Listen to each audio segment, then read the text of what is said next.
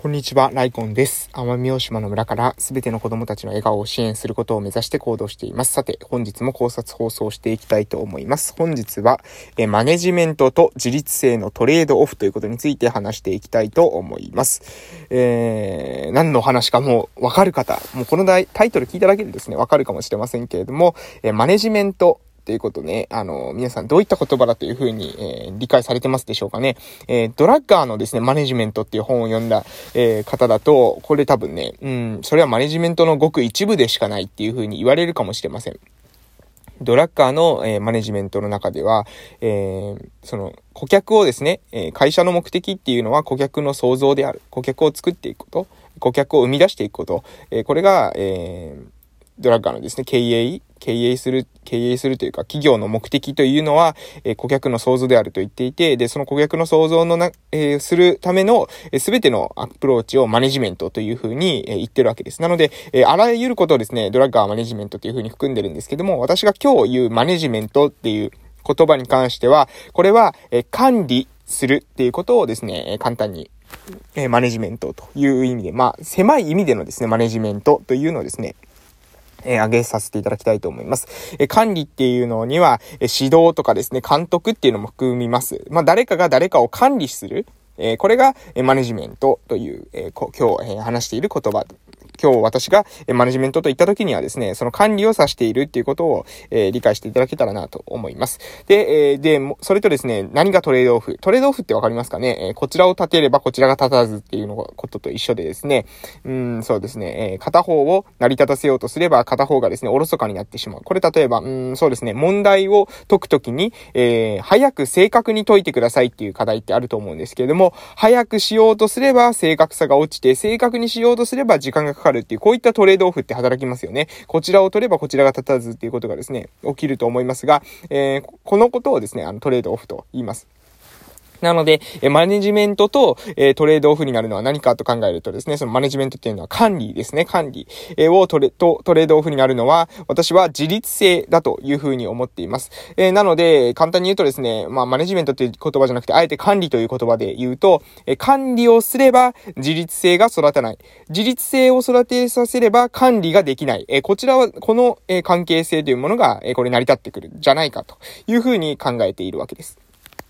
で、えー、なので何が言いたいのかというとですね、えー、皆さんはですね、何を、うん、そうですね、その、えー、活動の目的、その行動の目的としてですね、最終的に何を達成していきたいんですかっていうことを考えたときに、え管理をした方がいいのか、それとも、え自立性を高めた方がいいのかっていうことは、え判断してですね、えで、え用いる手法っていうものを考えていただけたらいいかなと思うんですね。うんと、では何を、えまず言いたいのかというと、例えばですね、私が今一番主張したいのは、え教育、ですね、教育の、における、えー、マネジメントと、まあ、マネジメント管理と、えー、自律性のトレードオフ。これしっかりとですね、私たち向き合わなければいけないんじゃないかなと思います。え、近年ですね、え、勉強の仕方、アクティブラーニングっていうのが推奨されています。アクティブラーニングって何かというと、能動的な学びですね。自分から、自ら進んで学ぶっていう姿勢、えこれが重要視されているということです。で、えー、つまりこれはですね、先ほどの考え方でいくと、自律性だと思うんですけども、この自律性のある学びっていうものを、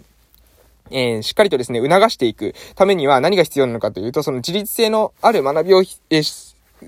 鍛えていくためには、自立性が、えー、学びの、学びにおける自立性、能動性というものを高めていきたいのであれば、管理っていうのは、あまりですね、いい、えー、ことではない。いい側面ばかりではない。というふうに考えていただけたらなと思います。えー、管理をしているとですね、自立性っていうものは削がれていきます。それは、えー、皆さんも、え経験あるかと思いますが、うーんそうですね、会社で、え、何でもかんでもですね、こうしろ、ああしろ、こうしろ、ああしろっていうふうに、え言い続ける上司のもとで働くとですね、もうそのうち、その上司が何も言わないと何もしないような指示待ち人間になってしまうんですね。えこれはスポーツの場でもそうかもしれません。監督が何でもかんでもですね、もう口出しをしてくる。えそうするとですね、もう監督の顔色を伺って、監督の指示がなければ何も、え、自分たちで考えて行動することができない、そういったチームが出来上がるわけです。それでもちろんですね、え、いい時もあると思いますよ。例えば軍隊、えー、一人一人でですね、兵士が、え、こうじゃないか、ああじゃないかっていう考えてるうちに、え、軍が壊滅していった時代、これはあると思います。なのでその時には、え、強力な管理手法、強力なリーダーシップによって、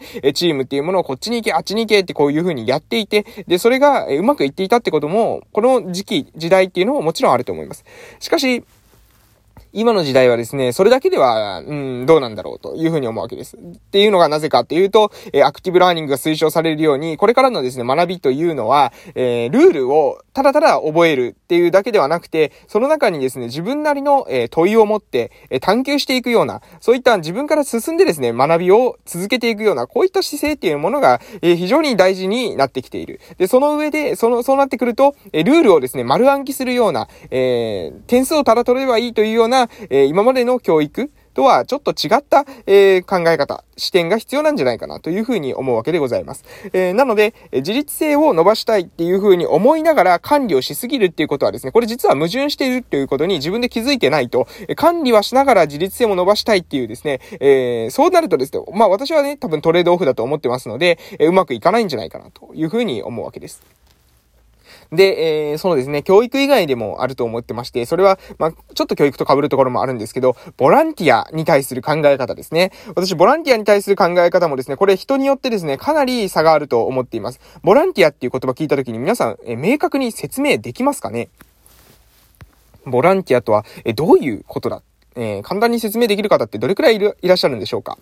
私はですね、あの、これだけではまだ不足があるとしながらも、でも、あの、必要なことをですね、ある程度説明するえー、簡単な、えー、伝え方としてですね、自ら進んで人のためになることをすること。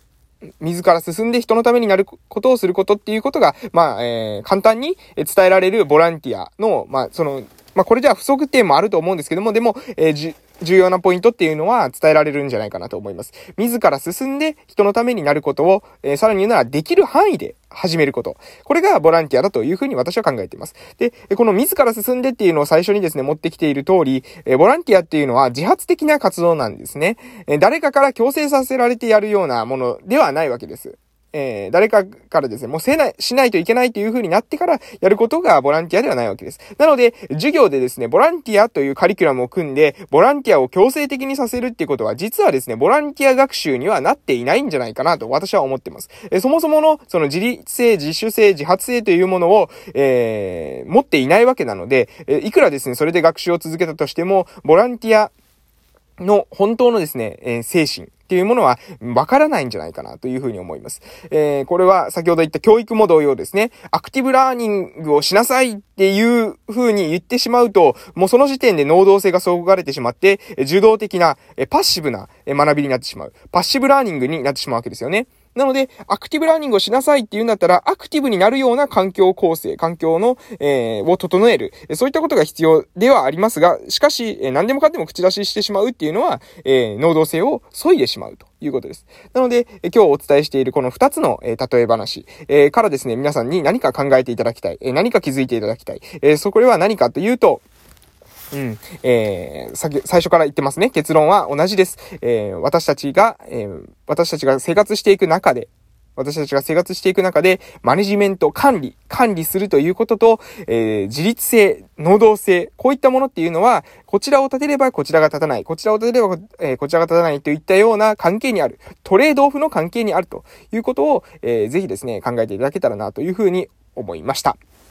はい。えー、お時間がですね、もう少しありますので、もう一度ですね、本日の内容を整理します。え本日は、マネジメントと自立性はトレードオフであるというふうに、えー、話をしました。マネジメントっていうのは管理とか指導とか監督ですね。えこういったものを含んでいます。えで、自立性というのは自立性、自発性、自主性、能動性、こういったものを、え、含んでいます。で、これはですね、具体的に言いますと、教育を考えてみてください。えー、自ら進んだ学びっていうことを主張しながら、えー、何でもかんでもカリキュラムを決めて、手取り足取り教えていく。これでは、アクティブラーニングをさせたいと言いながら、実はアクティブな環境になっていない。受動的な環境になっているということですね。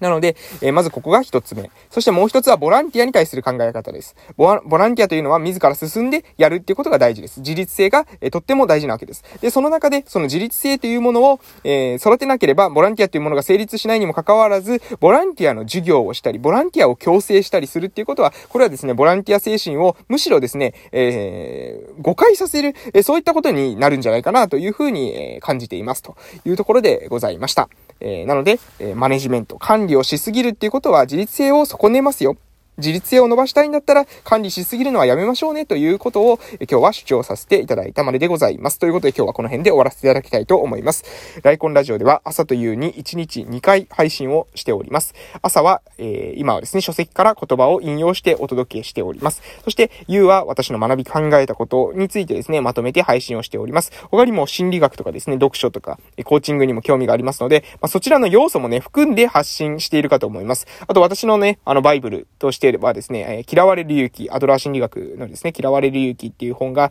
え好きですので、その内容っていうのも結構ですね、多分にそこから影響を受けた、えー、内容が配信されているかなというふうに、え自分では思っています。で、視聴方法ですけれども、ラジオトークの方から配信しておりますので、公式のアプリダウンロードして聞いていただけますのが一番、スムーズかなというふうに思っています。えー、その他にもですね、え Google のポッドキャストとかですね、Apple のポッドキャスト。Apple のポッドキャストはですね、iPhone、えー、持っている方だったらですね、最初の段階で、紫色のね、えー、多分今アイコンだと思います。えー、もしかしたらこれめっちゃ先で聞いてる方はですね、何色のアイコンかわかりませんけれども、えー、ポッドキャストのアプリがあると思いますので、え、その中で、ライコンの人生構想ラジオというふうに、えー、検索していただけますと、え出てくるかなと思います。ラジオトークでも同様ですね、ライコンの人生構想ラジオと検索していただけますと、私の配信が出てくるかと思いますので、もうですね、1100本ぐらいですね、発信しております。えー、まだですね、まだまだ毎日、え継続してですね、コツコツ配信していって、10年後ぐらいにですね、私が聞き返した時に、ああ、こういうことがあったなって思えるように、えー、配信していきたいと思います。ラジオトークがですね、サービスを続ける限り私も配信していきたいと思っておりますので、えー、ぜひですね、また、あの、聞きに来て来てくださるという方はですね、チャンネル登録じゃないです。あの、クリップ機能とか、えー、していただけ、いて、また、え定期的にね、聞き返していただけますと嬉しい限りでございます。ということで今日は、えこの辺で終わらせていただきたいと思います。えそれでは本日も素敵な夜をお過ごしください。またお会いしましょう。失礼しました。